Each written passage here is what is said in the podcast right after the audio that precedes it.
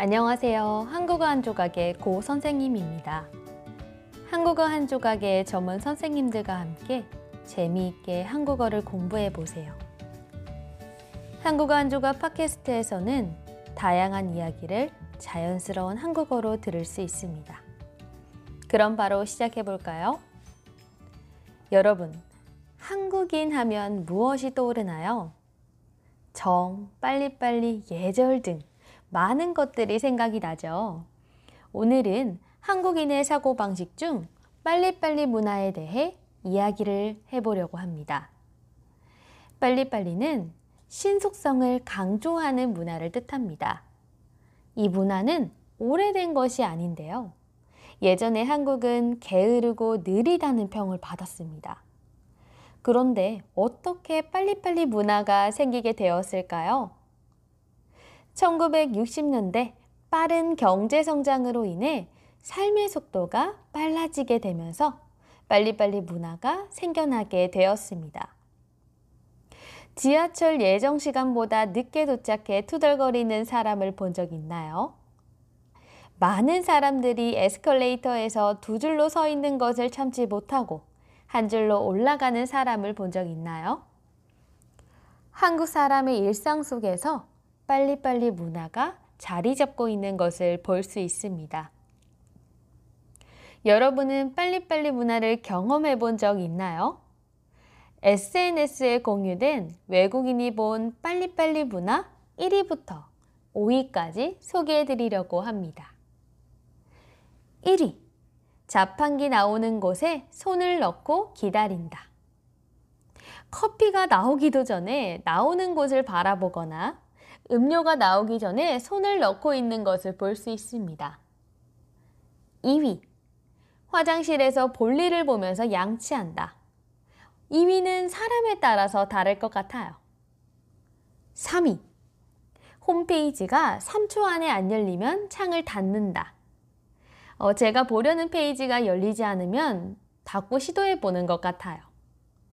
해외 여행을 갔을 때 인터넷을 사용해 봤는데 한국 인터넷이 정말 빠른 것 같아요. 4위. 가게 주인이 손님 카드 서명을 대신한다. 5만원 이상 결제를 하면 서명을 하게 되는데요. 편의를 위해 가게 주인이 대신하는 경우를 볼 수 있습니다. 5위. 엘리베이터 닫힌 버튼을 계속 누른다. 엘리베이터 닫힌 부분을 보면 달아있는 것을 볼 수 있습니다. 저도 닫힌 버튼을 자주 누르는 것 같아요. 이처럼 여러분도 빨리빨리 문화를 경험한 적이 있나요? 이 문화는 코로나19 사태 속에서도 빛을 발휘하고 있습니다. 한국의 기업은 3주 만에 코로나 바이러스 진단 키트를 만들었으며 드라이브 스루 선별 진료소도 만들어 긴 검사 시간을 10분으로 단축하여 많은 사람들이 빠르게 검사를 받을 수 있게 되었습니다. 이런 기술 발전으로 인해 빠르고 신속하게 일을 처리할 수 있게 되었습니다. 한국의 빨리빨리 문화가 이러한 장점도 있지만 단점도 있습니다. 과거에 경부고속도로를 예상한 날짜보다 앞당겨서 공사를 마쳤는데요. 부실 공사로 이어져 큰 사고가 발생했습니다. 또한 운전 중 무리한 끼어들기로 인해 교통사고가 발생하기도 합니다. 최근 배달업체가 많아지면서 무리한 과속이나 난폭 운전을 하는 운전자가 증가하고 있습니다. 빨리빨리 문화로 사회가 급속도로 발전하고 있지만 놓치고 있는 것들에 대해 생각해 보아야 합니다. 오늘은 빨리빨리 문화의 양면성에 대해 살펴봤습니다. 여러분은 일을 빨리 끝내는 편인가요? 아니면 느긋하게 시간의 여유를 가지고 끝내는 편인가요? 또 여러분 성격이 급한 편인가요? 느긋한 편인가요?